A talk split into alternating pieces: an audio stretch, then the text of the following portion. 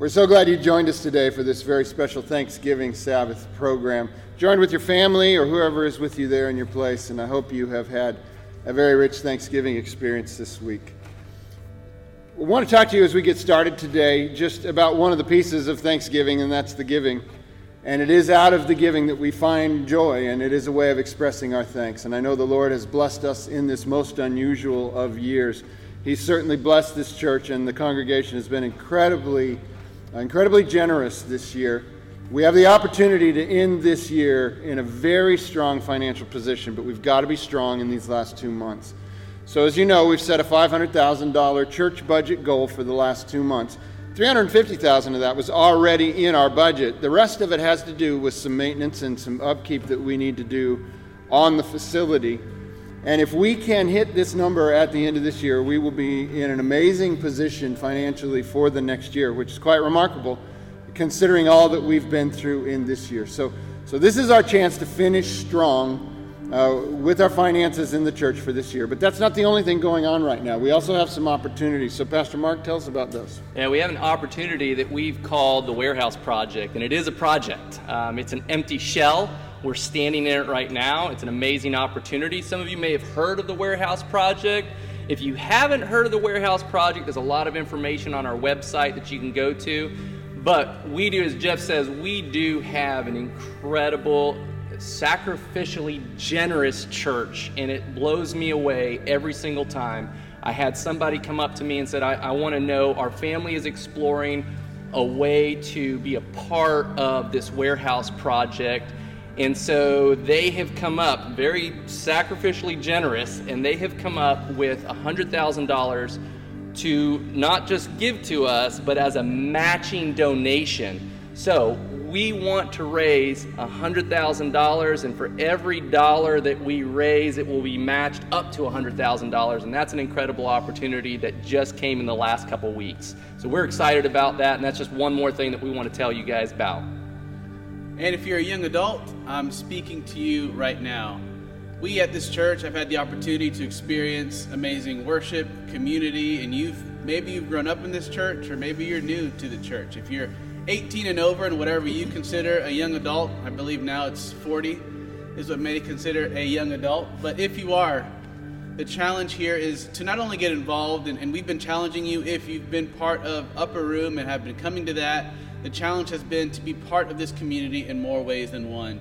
And part of that is in your giving and in your generosity. And maybe you're a college student, maybe five dollars is all you can give, but know that during this time, that can be doubled. And so we want you to be part of this journey in your serving, in your leadership, in your involvement, and in your giving. So whether it's five dollars, fifty dollars, five hundred dollars, whatever the case may be, as a young adult, the challenge to you is to take part in this project and to make it your own as well as it is ours. So you remember for our online services, we have five ways to give. We have the online ways. There's uh, uh, the Tidely app and the Adventist Giving app. Go ahead and get on those things right now and uh, make your donations. As well as that, you can set up payments uh, through your bank, which is the model that I use, and that'll automatically be taken care of. Uh, you can also come by the church at any point and leave uh, your offering in the in the drop box outside. You'll see that outside, and if it's during office hours, you'll probably find someone in the office. In addition to that, you can put it in the mail, uh, just standard mail. So we thank you for your generosity and uh, are glad to be experiencing this season of Thanksgiving with you.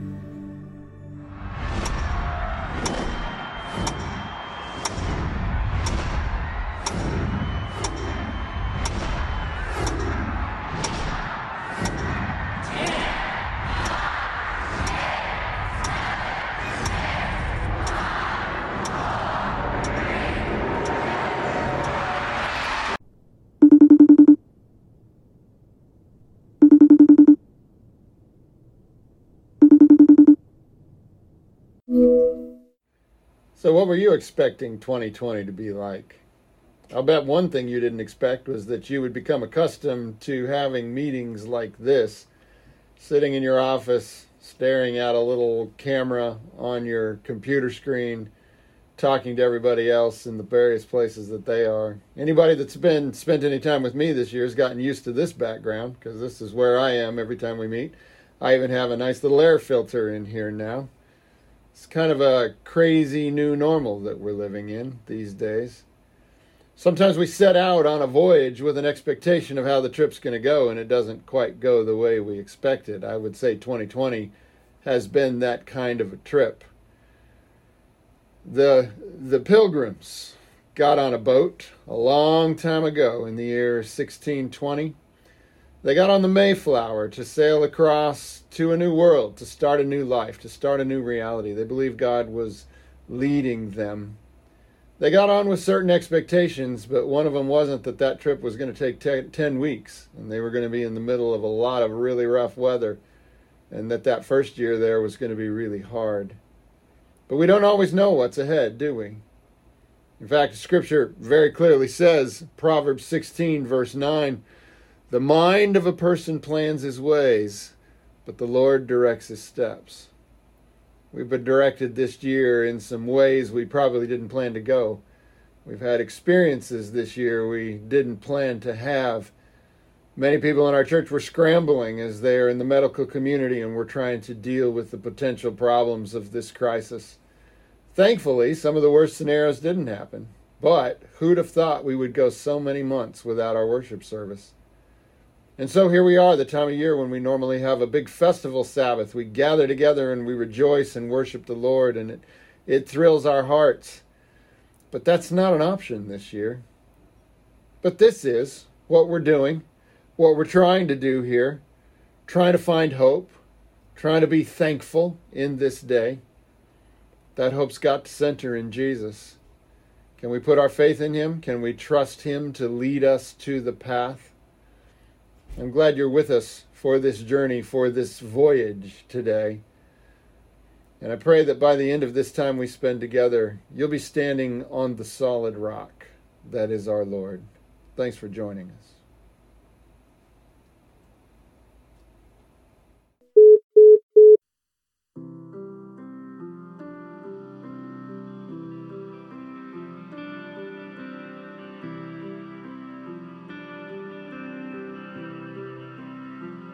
How great the chasm that lay between us, how high the mountain I could not climb.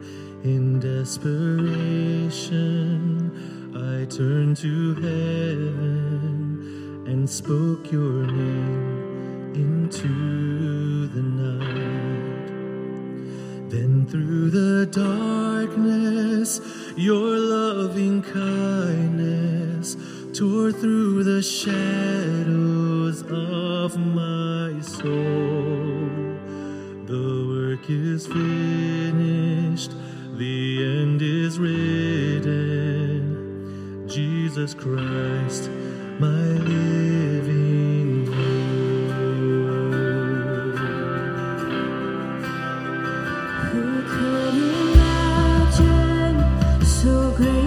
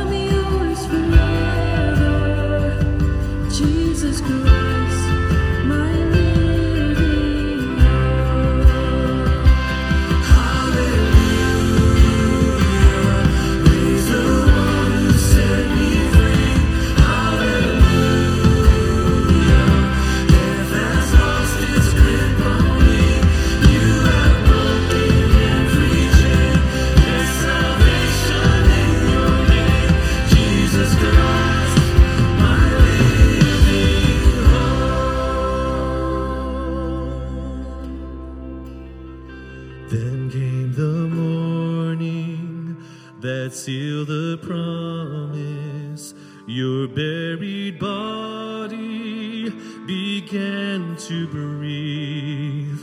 Out of the silence, the roaring lion declared, the grave has no claim on me.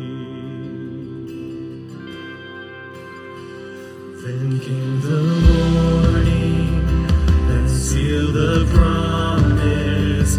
Your buried body began to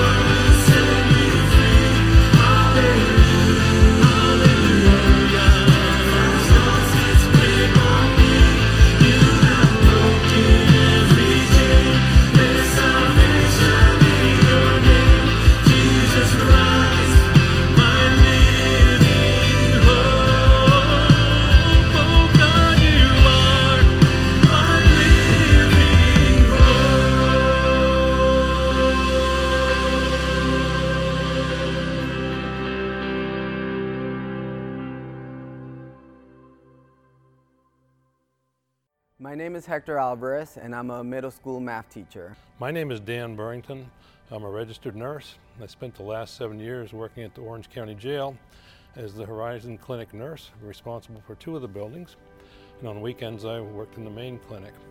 Well, my name is Danielle, M D, and I have been living here in Florida for about twenty-seven years, and I'm a nurse at Advent Health Altamont, and I have been there for about twenty-five years. I'm Krishleen, and I'm a nurse at Winnie Palmer. What's the question? Jackson. Kindergarten. Well, I teach. Um, I'm an adjunct professor at Advent Health University, and so I teach classes there throughout the week.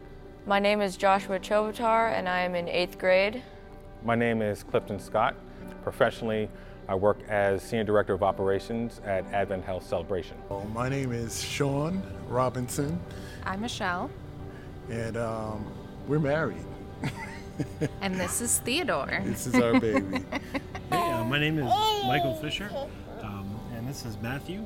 He's a little guy, or two years old, just turned two yesterday. Yeah, yeah, and I'm Shirlene Fisher, so proud mom of our little guy and proud wife of my dear husband. With COVID around, you have all these questions because tomorrow is unsure. You don't know what's what's really happening. Um, financially, it can be a little scary. So our little guy here, Matthew, that we were talking about, he is our only son, our only child, but um, he is not our first pregnancy. So it's been a journey, and uh, his uh, You know, building a family has been a journey. I really like the inmates. Most of them are, they're like you and me. And part of it was the fact is they know I didn't have to be nice to them. So when I was,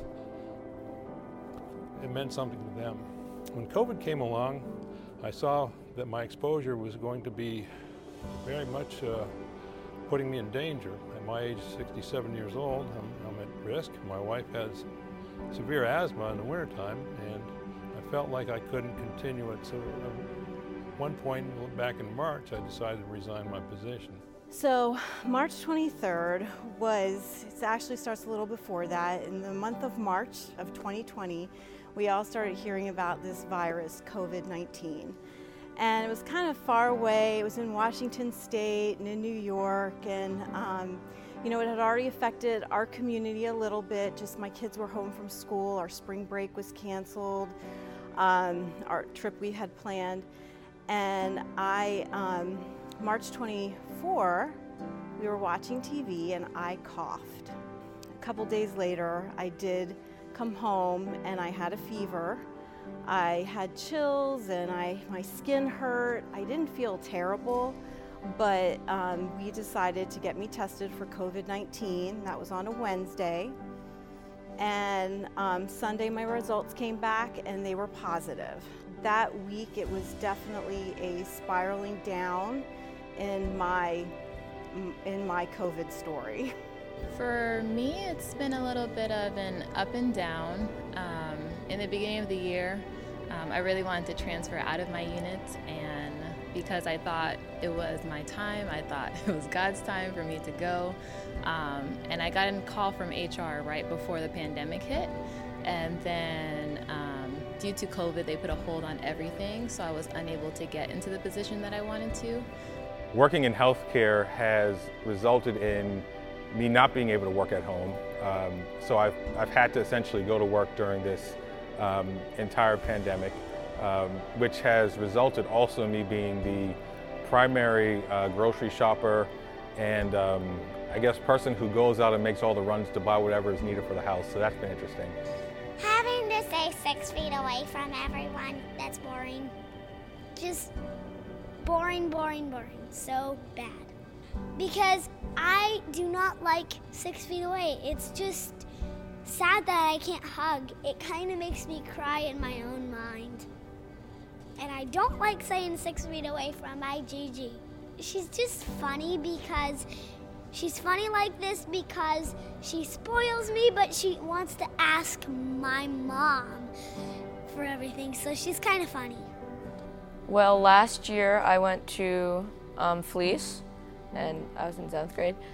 Um, this year, because of COVID, I'm doing Florida Virtual, and I'm staying home because of that. So, I I have a few friends at Fleece, and they are, I mean, I don't really, I only really know them at Fleece, and I like to hang out with them, but this year I can't, and I'm not sure about next year because I don't know where they're gonna go.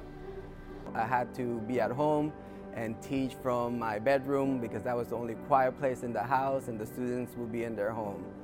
I just, I like teaching health um, and just my students, you know, um, learning, and also I learn from them too, and just see the changes that they have in their life. I guess when I read their papers and just how they've applied the health principles and how they've benefited from that, um, that's things that don't come in the paycheck, you know, those are just awesome things to hear and read. Um, and then sometimes I see them later on and, and they share with me.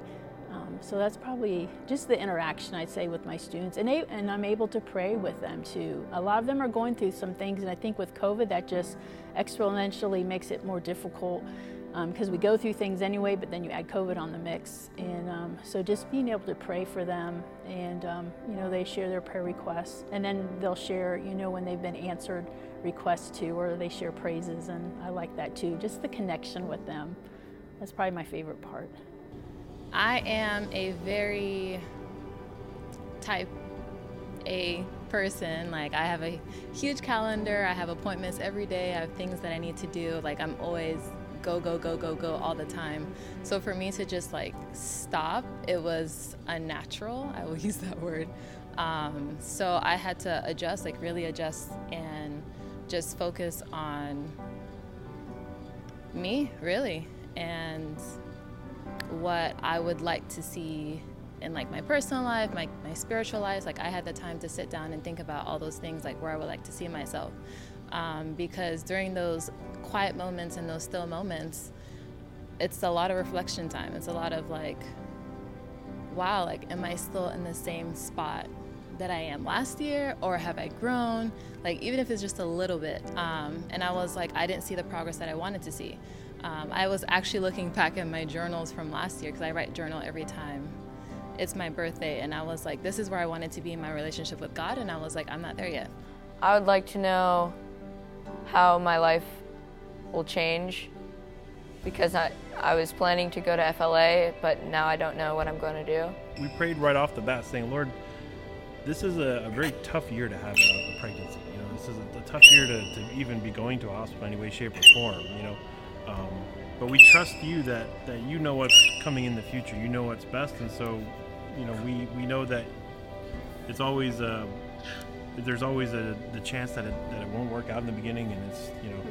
I didn't get better as fast as I wanted to.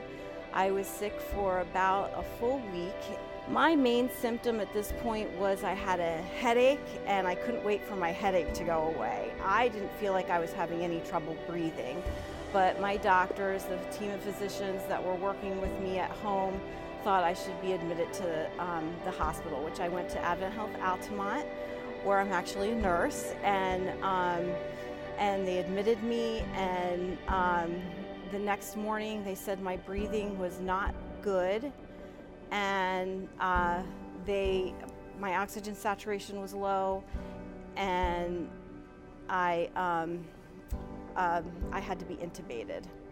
And that means that you basically have a tube down your throat, and you can't talk to your family. They usually sedate you heavily, so I wouldn't be aware of what was happening. Working uh, in the hospital, I can tell you it's been a traumatic shift, I think, for our frontline teams and um, for our leadership teams. Um, for our leadership teams, really just making sure uh, we're keeping everyone safe that's taking care of, of patients that may be coming in um, that are, are sick with COVID. But um, really our frontline teams, we've seen them really rise to the occasion and, and selflessly care for uh, people who are sick, not really knowing, um, are we doing all the right things? Do we have the right information? But really just laying it all on the line to, to ensure that um, you know, we're, we're doing what our mission statement says, which is uh, to extend the healing ministry of Christ. I was still in I C U. I still had a fever when I was extubated. They were trying very hard to get that down, and within the next, I think, day or two, day and a half, my fever was normal. As it as it turns out, when, when the first doctor's appointment came, there was the doctor gave it a fifty-fifty chance, saying it, it could be, could go, it could not go. We don't know. It was know. inconclusive, so they said, come back, and uh, we'll know for sure then. But I'd say that second appointment, um, it, it, of course we had our hopes, but it, it didn't go. Um, it wasn't the news that we were hoping for, and they... It became obvious what, what direction it was going to go. Yeah, yeah. The timing of the of the miscarriage worked out to be right smack in the middle of our small group. We ended up having to call nine one one, and uh, Charlene was losing consciousness from loss of blood and things like that, and, and we just had no idea. So that in itself was was a, a scary situation in that time, um, because to go through that is one thing. To go through that in a pandemic, where that's a different thing. At the time this was all happening, and right after it, I was I was only a shadow of what I was. I was I was not the kind of health that I am now. My speech was slurred. My energy was only with minutes. Um, twenty, twenty minutes or so of energy. My, my eyes would hurt. I just I just. couldn't do anything, and mm. I remember I remember in the hospital when I was by myself, because he's not allowed to come in. I didn't have energy to do anything, couldn't eat, had tubes and wires everywhere. I'm probably gonna get a little emotional. I'm, I'm a single person, and um, I really miss the contact with other people. Um, my parents, you know, they live in a retirement home, so I wasn't really allowed to go visit them for a while. And um, just the hugs, as a previous interview said, you know, um, I miss that. And um, and just going down to campus, being around the students, being around, you know, their staff and faculty. At one point where I, I just, I felt very alone. I mean, I was by myself in the I C U with loud ventilator things that work with um, cleaning the air in the room. The nurses were amazing. They came in and they helped me, and they they were with me in their allotted hour time for the shift. But I have never felt so alone.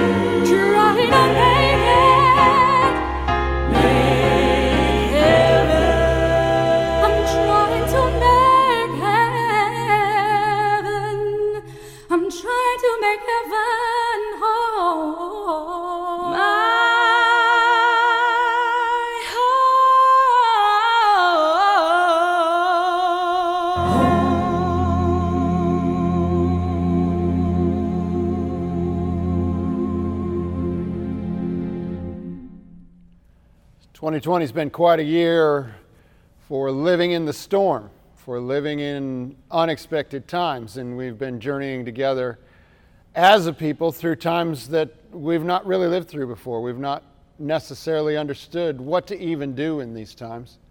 God's been good. He's helped us, and uh, I thank him for the people he's brought to be a part of the community that have known how to do certain things that we needed. That seems to be one of the ways that God works, if we trust him, that uh, he will be there when we need him. But, but part of that is the realization that sometimes we go into stormy weather. And this was the case for the pilgrims who were traveling across. They had a, a good start. It was nice weather for a while, but partway through, things got rough. Uh, in fact, the whole trip took them ten weeks. Imagine that, ten weeks. That's that's almost as long as we spent on the Three Angels series this year. But they're ten weeks on this voyage, and around the middle of it, they started to consistently get these storms that had these terrible winds out of the northeast. So much so that at one point, they thought they had to turn back. There's a Bible story not unlike that. It's found in multiple... Uh, multiple books, but I'm reading here from Matthew chapter eight, verse twenty-three. It says, "Then Jesus got into the boat, and his disciples followed him. Without warning, a furious storm came up on the lake, so that the waves swept over the boat. But Jesus was sleeping. The disciples went and woke him, saying, 'Lord, save us, we're going to drown.'" Now, a couple things about this story that are worth noting. First of all, some of these guys are fishermen. They've been on this lake their whole lives. This is the Sea of Galilee. They know all about it. So this must have been a pretty bad storm for them to be that worried. But then here's the other thing. Here they are frantically trying to stay alive. Jesus is sleeping.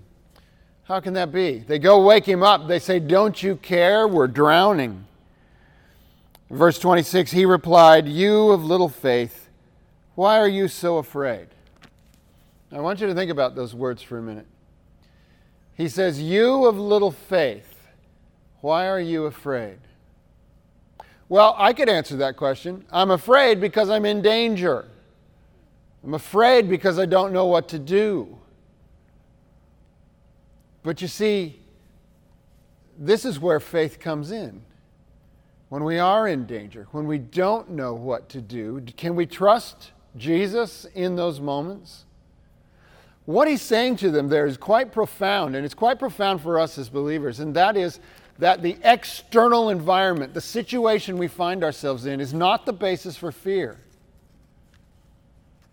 Fear for the believer is brought on when our faith has failed. How's your faith this year? Faith of the pilgrims almost failed a few times. They were out in the middle of the water, and they thought they were going to have to go back. But it just turned out that one of the pilgrims had something with him that they were able to fix the main mast with, and the voyage went on. They had what they needed, even though before they left, they didn't know what it was for. I think we've had that experience this year. It's turned out we've had what we needed. Even before we set out on this voyage of twenty twenty, we didn't know for sure what would, what it would bring. Of course, in the story in the Bible, Jesus gets up and calms the wind and the waves, and, and they're amazed. Sometimes the storms end that way. Sometimes they go on and on. There's a couple things to keep in mind here. One is you're going to have storms in your life. They're going to happen. This year's an example of that. Maybe you have lots of examples of that in a different context. Maybe you have storms going on no one even knows about. The storms come. But when our faith is in Jesus, we have the right to trust. We have the right to believe that he can bring us safely through. Whatever safely through looks like. Remember, Jesus is the resurrection and the life. So even if this life we're living, we should become a casualty to the storm, the promise of God is still sure. If we could start to live like that and start to think like that, do you think it's possible that instead of the storms always bringing us fear, Maybe we could start to see the storm, start to see the waves as an opportunity.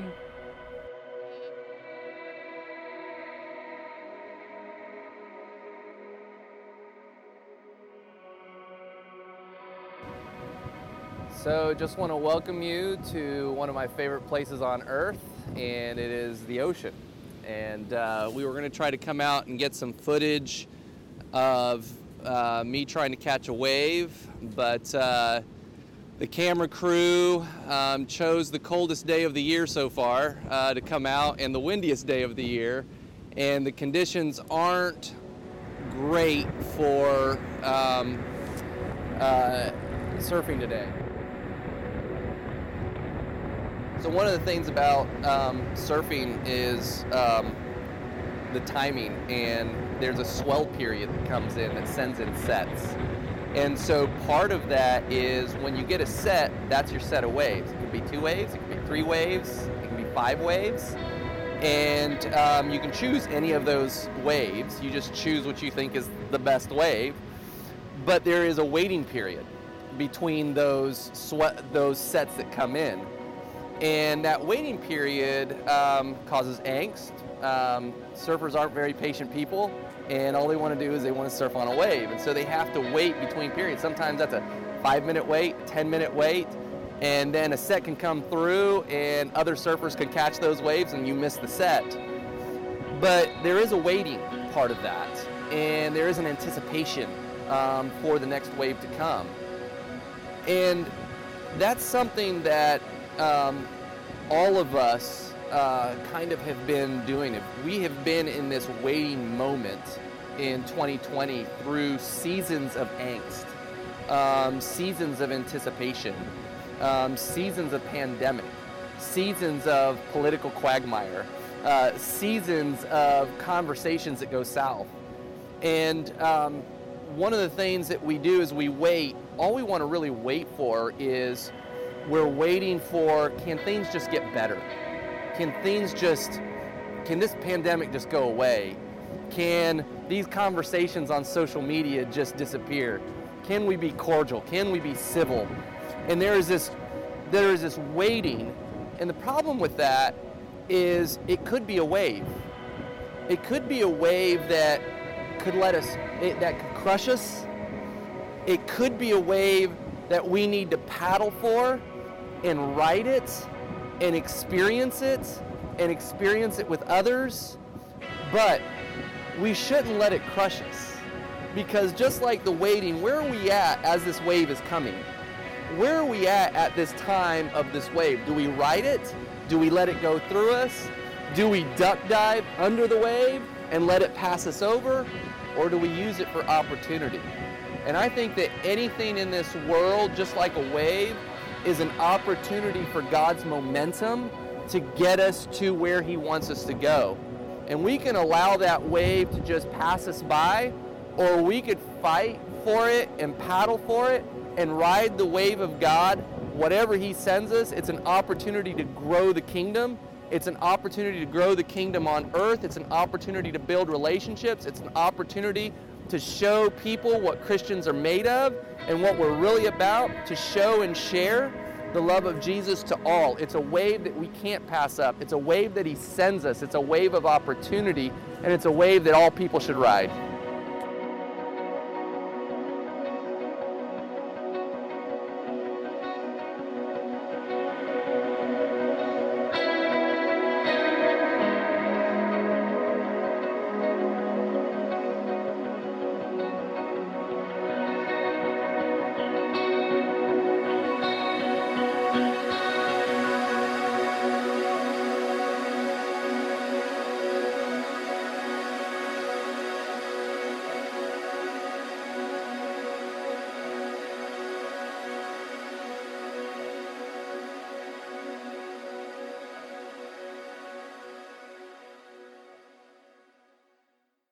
I'm looking forward to having the students, all the students be on campus. I do have hope for the future. I have something that I would like to read here that's meant a lot to me over the years. I ask God for strength that I might achieve I was made weak that I might learn humbly to obey. I asked for health that I might do greater things.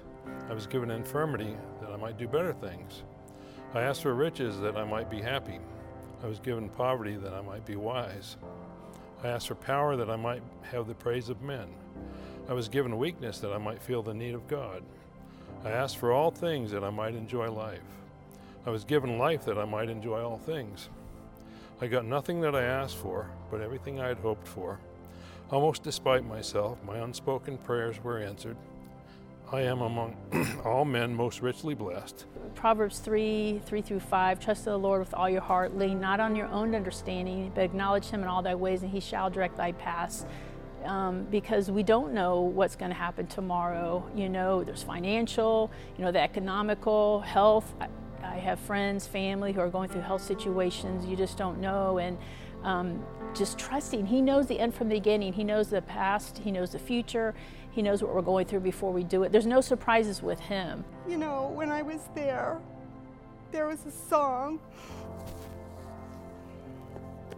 that that my son Ethan had actually sang with his class for their senior outbreak, and it was called Waymaker. And I'm not into popular Christian music, but this song was like in my head, and I just remember hearing it and singing it, and it says, you are here moving in in our midst. And I just thought about Jesus walking around the I C U, moving around, and I could feel him with me. It was really, it was really incredible. And then the song also says, Waymaker, miracle worker, promise keeper, light in the darkness. And I'm just like, this is what he was in my time when I was all, I was ultimately alone and all by myself. I mean, I hadn't had anybody touch me or other than to poke me with needles, but I hadn't had anybody touch me. So it was just, it was very surreal and alone. And just knowing Jesus was there in the I C U, it's like I could feel him. I could feel his presence there. Um, I used to work like four or five days a week, um, picking up overtime all the time. Um, but with the pandemic, we actually saw a decrease on our unit, so I was able to slow down and work less and take more time to do my devotions and do my studies and to kind of just get go a little deeper with God. I'm grateful for the opportunity to like relax and to take time um, to spend with God. It has renewed my passion for doing things in ministry because I was feeling a bit burned out. So for me personally, I think it's really um, deepened my my faith in God. You know, interestingly, I think just just figuring out ways in which you can connect with you know God differently, as well as connect with family and friends differently. I think we've we've kind of moved to um, really leverage telecommunications and I T, and it's really allowed me to connect with people that honestly I hadn't spoken to in in years. College friends that you know we kind of just got disconnected through time, but. Um, with everyone really being at home and not having anywhere to go, you find yourself um, connecting with individuals and having deep and meaningful conversations um, just as you try to explore and understand um, you know, so much that was unknown. God will use this mess for good. And somehow, through it all, he takes our lives and our situations that we're in when they're not good or when they are good, and he somehow uses that that situation for a learning experience. And I think back many times in my life when I've needed a learning experience, and that's when I find Jesus. And I just think he uses messes sometimes for good, even though we don't like them. I would say definitely to trust God, have more faith, um, because nothing happens that he didn't have a plan for. Nothing is new to him, nothing is unexpected. So even though we obviously didn't anticipate all this happening, and I clearly anticipated myself being somewhere else and on another floor and having another job, um, it just, God's plan is better than mine. His ways are better and his thoughts are higher than mine. So I just have to go along with what he says because he has um, the best for me in store for me, yeah. To let the virus stop, and my nanny told me that God can only let Satan do things if he can allow it. I want COVID to go away, but I mean, I just hope that we will all learn how mistakes can actually bring us together, and that eventually, once COVID does go away, that we'll be more unified together. Or I hope that everybody learns that being apart from each other is harder than you think when you're not apart from each other. Jesus is our rock, and God is our rock. And I, I think as Christians, we can always depend and lean into knowing that um, when we feel like uh, we don't have the answers, um, God is always listening and is, is there to provide wisdom and to, to, to give us um, answers when we feel like we can't find them. The, the timing was perfect because we were um, praying and waiting for him for a long time, so it, it It happened at just the right time. Yeah. I've held on to him a little bit like Jacob, you know, like, I won't let you go until you bless me. And when I think about it, I feel like we got more serious with God, and he's getting more serious with us. The, the hindsight part of it being that when you look back on it, you really see where the Lord's hand was at work, and you really see the things that he put in place. And it, it you have the opportunity then to focus on all the bad things that the devil threw up in your way, mm-hmm. or all the good things that the Lord already had in place mm-hmm. for you uh, to get you through that time and to, to help you mm-hmm. come come through that, and a lot of times be blessed in that if you're willing to look at, at the side of mm-hmm. the things that he's done. Everyone's got stuff going on, whether it's in the current or the past. It's just hard to see through the weeds. It's hard to see through the storm. But the Lord... God Almighty, he's he's always got, he's got it covered. He already knows the answer. Hopefully, we can not do the masks. Oh, I'm looking forward to not wearing my mask. I'm looking for not wearing my looking forward to not wearing the mask and and just hugging people eventually. I would like to not wear my mask. And hug people again. Hugs. Hugs. Well, the masks are just sad because the masks are just, they they make you hot when you're hot at, from the sun. So yeah. One word to sum up twenty twenty, I would say hopeful.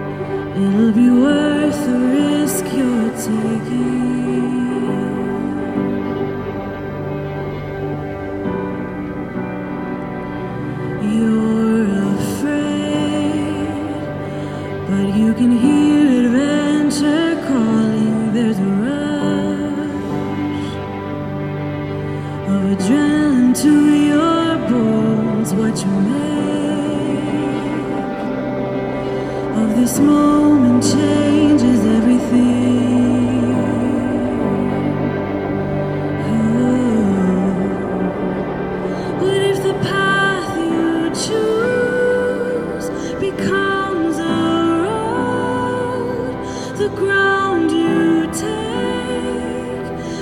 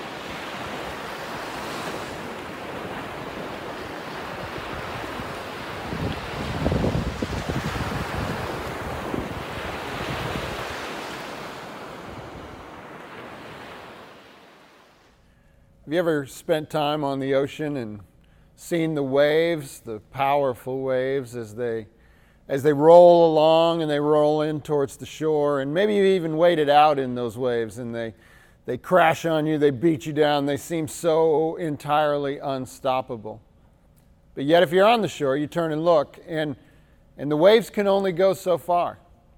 Here's this energy that's built up from wind, maybe even hundreds or even thousands of miles away. And, and this energy has been traveling for days and days and days, and it comes to the shore, the wave breaks, and then it's gone. The Lord says, the waves, you can come this far and no more. You see, even for the greatest trials, there's a limit. And the Lord will put a limit on it. But we always want to take control, don't we? We want to be in control of what's going on. We, when these troubles come on us, we want to have the perfect plan. We want to have everything laid out. Now, it's good to plan. Very important to plan. Very good to have a plan. But as uh, as uh, Dwight Eisenhower, the great general, once said, before the battle begins, plans are critical. Once the battle begins, plans are useless. What he meant by that was, yeah, you got to plan. You got to have everything you need around and available. But if you can't change yourself when the conditions around you have changed, then you've already doomed yourself. The church, sometimes I think the church is like a ship, and it really wants to be a steamer. And what I mean by that is uh, some kind of a ship that you can control. If I want it to go, I just add fire to the furnace and we boil more water and we make that thing go wherever we want it to go, regardless of the waves, regardless of how the wind is blowing. And maybe that's nice to be able to do something like that, to have power like that, but here's what worries me about that. This is the road towards doing things in our own strength.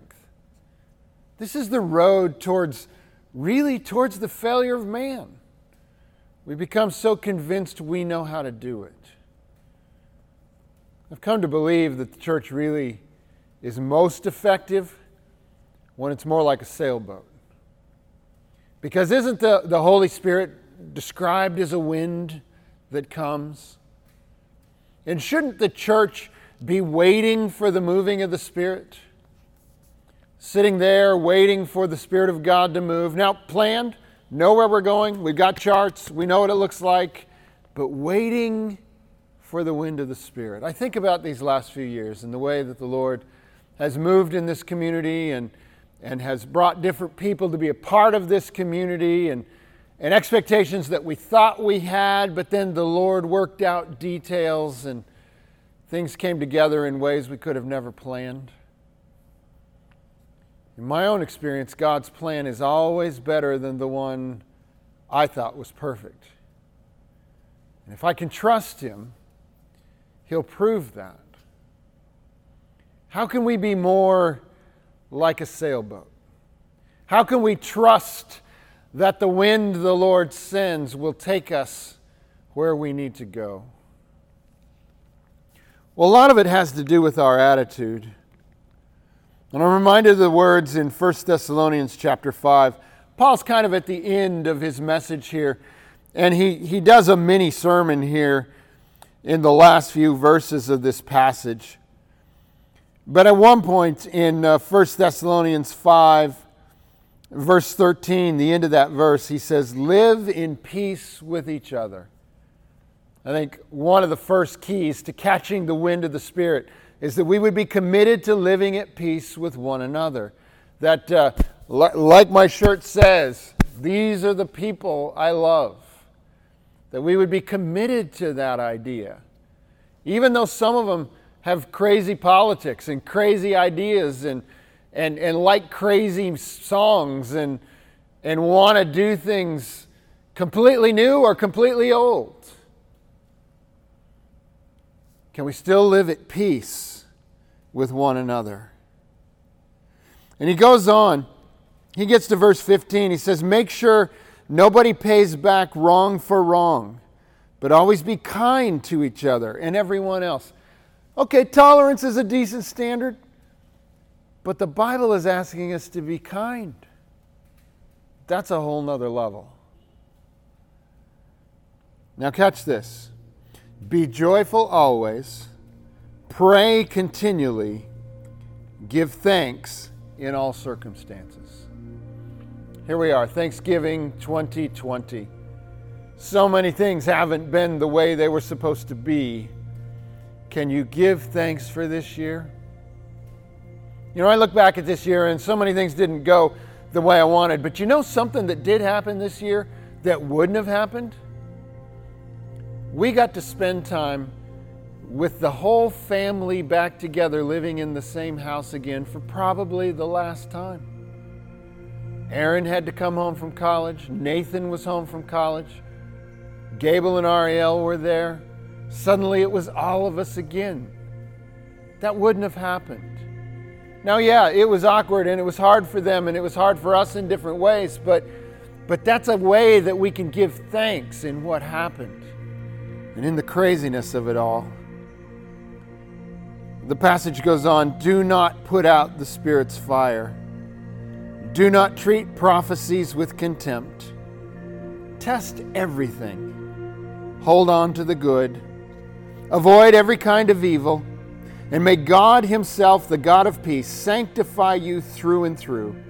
May your whole spirit, soul, and body be kept blameless at the coming of our Lord Jesus Christ. The one who calls you is faithful, and He will do it. It's the victory of God. The salvation that is ours through Jesus Christ, the fact that God created us and gave us purpose, and the promise that Jesus will come again and set things right. Are you standing squarely on the cornerstone, on Jesus Himself? Don't put your starting point of faith anywhere else. It starts in the reality, the identity of Jesus. He is the Messiah, the Son of God, and His life, death, and resurrection gives you salvation and eternal life. That's the starting point. When you believe that, you're a Christian. When you believe that, you have a basis for hope. When you believe that, you can be thankful. So are you standing on the cornerstone? On Christ alone. Doesn't matter what part of this community you are from, whether it's the, the conservative edge or the progressive edge or wherever, we all stand on that same cornerstone and we all come together on that cornerstone. Thank you, Jesus, for being the solid rock on which we stand. May we trust You. You're in the boat. We don't have to be afraid.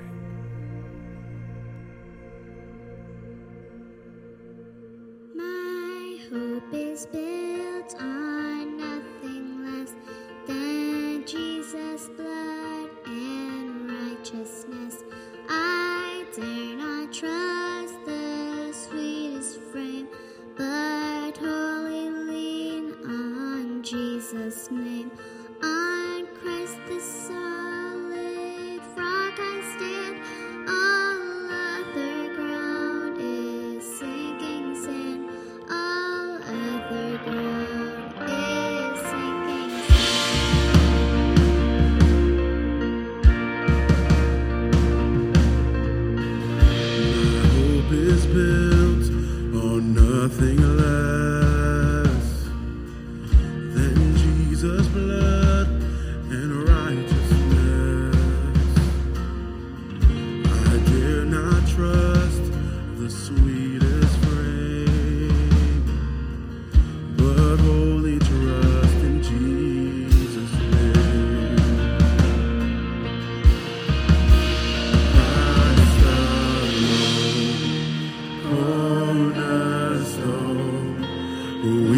Made strong in the Savior's love to rule the storm. He is Lord, the Lord of all.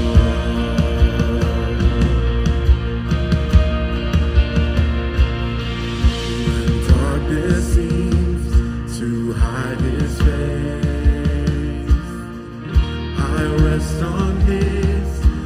Changing grace, in every heart.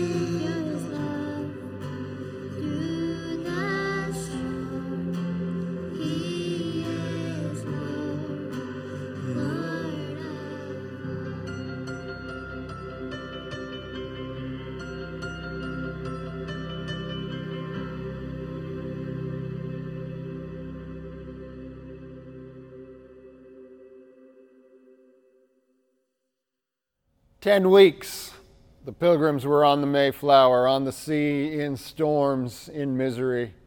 You can imagine how excited they were when they finally arrived at Plymouth, Plymouth Rock, or at least that's what they named it.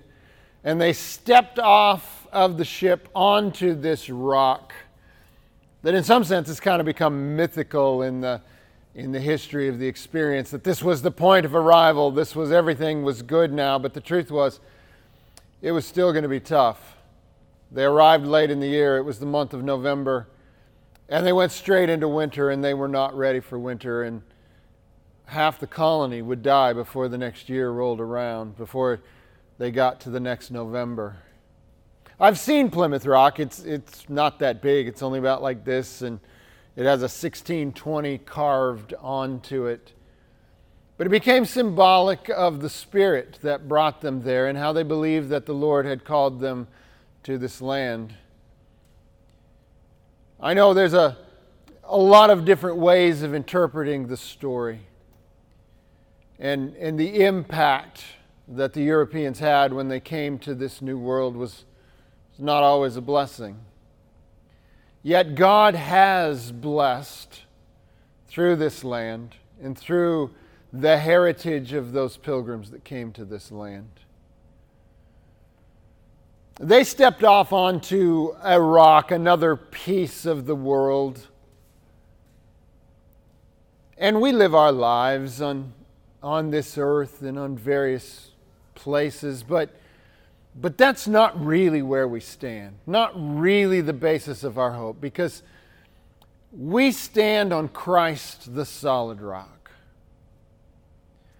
Our faith and our hope and our trust is in Him, and all of our confidence. And He's not just a little rock about this size. He's the stone cut without hands that fills the whole earth. It is God's desire to bless those who have put their hope and trust in the Lord Jesus. And that doesn't mean we don't have trials. That doesn't mean we don't have challenges. But in the Old Testament, over the people of Israel, God told Aaron, "Speak this blessing over the people, and the people will be blessed." I believe the Lord wants to bless us in this season as well, with those words, words that that I've said many times at the end of a message, but but now we hear them coming in song. I hope your heart is open, because I believe the Lord wants to bless us. So in this craziest of years, in this season of Thanksgiving, open your heart and receive the blessing.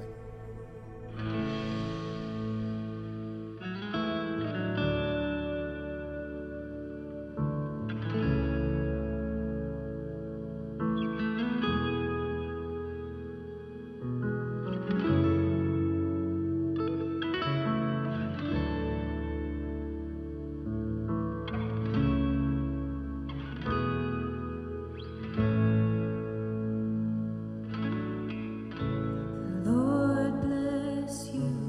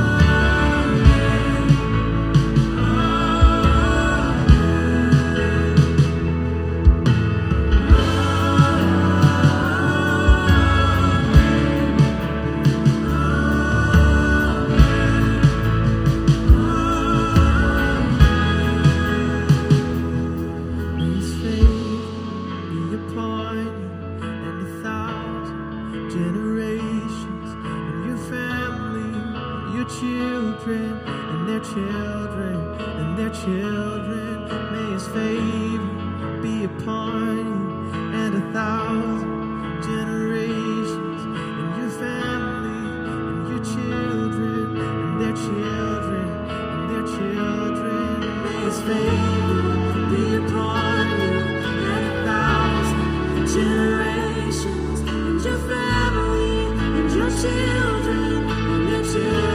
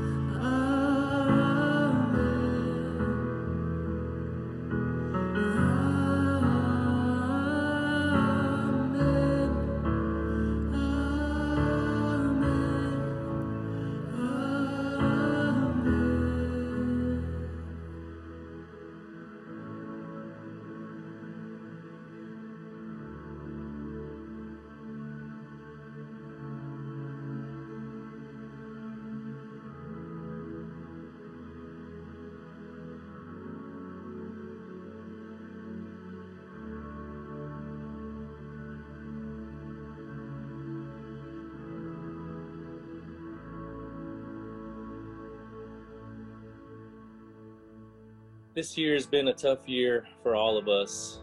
A source of hope that I always turn to is the promise in Revelation three, or Revelation twenty-one, that God will wipe away every tear from our eyes.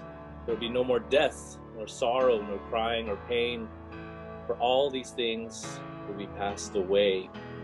And we just have to remember that this is a short journey here on this earth, but really our journey will continue on for eternity. And that's just a source of encouragement to me, that this is just going to be a short amount of time and then we have an eternity of eternal happiness. Many of you may have experienced loss, loss of a job, loss of a loved one, but the Bible tells us that those who wait on the Lord will renew their strength. Rejoice in the Lord always. I will say it again, rejoice. Let your gentleness be evident to all. The Lord is near. Do not be anxious about anything. In every situation, by prayer and petition, with thanksgiving, present your requests to God. And the peace of God, which transcends all understanding, will guard, will guard your hearts and your minds in Christ Jesus. Therefore, since we have been made right in God's sight by faith, we have peace with God because of what Jesus Christ our Lord has done for us. Because of our faith, Christ has brought us into this place of undeserved privilege where we now stand, and we confidently and joyfully look forward to sharing God's glory. We can rejoice, too, when we run into problems and trials, for we know that they help us develop endurance. And endurance develops strength of character, and character strengthens our confident hope of salvation. And this hope will not lead to disappointment, for we know how dearly God loves us, because He has given us the Holy Spirit to fill our hearts with His love. So I, I know we've romanticized the whole Thanksgiving experience to some degree.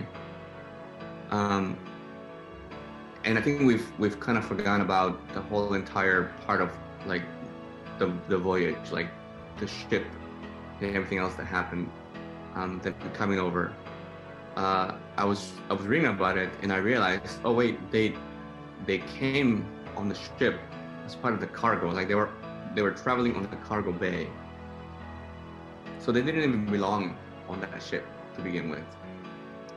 And that makes me think of like how, you know, we, we're not of this world. Like Jesus says, you're not of this world. You belong somewhere else. And then I get to think of uh, COVID times and how this year has just been weird, been so weird, I guess, so strange. Some of us have lost jobs. We don't know what's going on. Uh, most of us are just confused at best. But I just imagine um, maybe the pilgrims were able to come out on the on the deck of that boat, and then they were able to experience maybe a sunrise or a sunset in the deep ocean. And I get to think of like, man, the beauty and the contrast of that experience would have made that trip a little bit better. So as we're going through this experience of pandemic or,